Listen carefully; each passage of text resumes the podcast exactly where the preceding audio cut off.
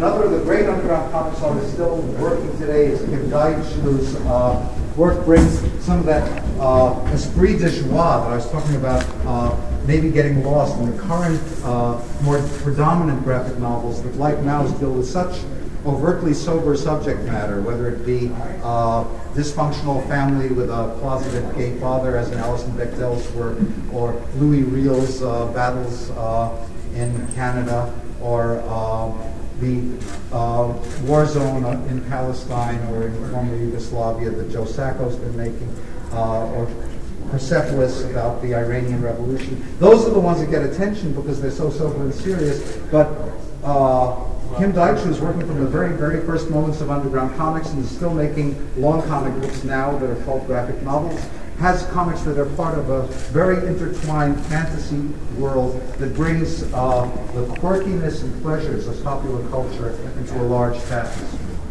I can't do it all, or I'll keep you here for months. Harvey should probably move on. And, and now Okay, here, now everybody gets a sense of how interesting and exciting it was to work with art on the exhibition. This is this is exactly uh, what has been, in fact, an amazing experience uh, for me personally, but really for, for the exhibition as a whole. To have that knowledge along with sets come together to create a selection that you may think, oh, there could be, what about this, what about that, but you can't argue with anything uh, that they've chosen. I, I, one of the things that uh, we did pass by an empty space, you may have noticed. Uh, one of the saddest things today is that Justin Green's work was going to be is going to be installed in that space. It's a chance to see a work that hasn't been seen uh, for, has it ever been exhibited? I, is it possible?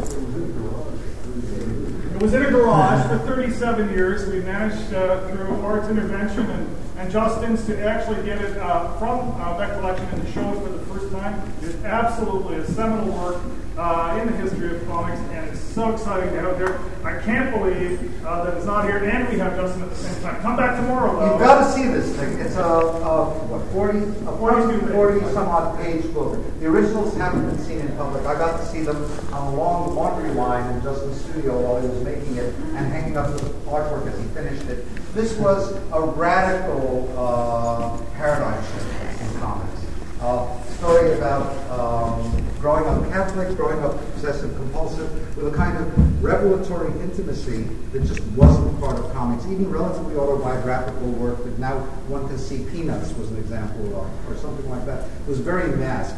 This is uh, vulnerable, naked, mad work that holds together so well. I just reread it before coming on the plane here. It's a brilliant piece that made a lot of what's happened since uh, inevitable and possible. It was a breakthrough. There's a few breakthroughs in the show. That's definitely one of the biggest, and as a result, because it's so vast, it seems to be taking a long time to hang. It's many more pieces than are allowed to represent any other artist in this. Uh, these two chunks of the exhibit, but uh, it's a work you've got to slow down and take a good look at.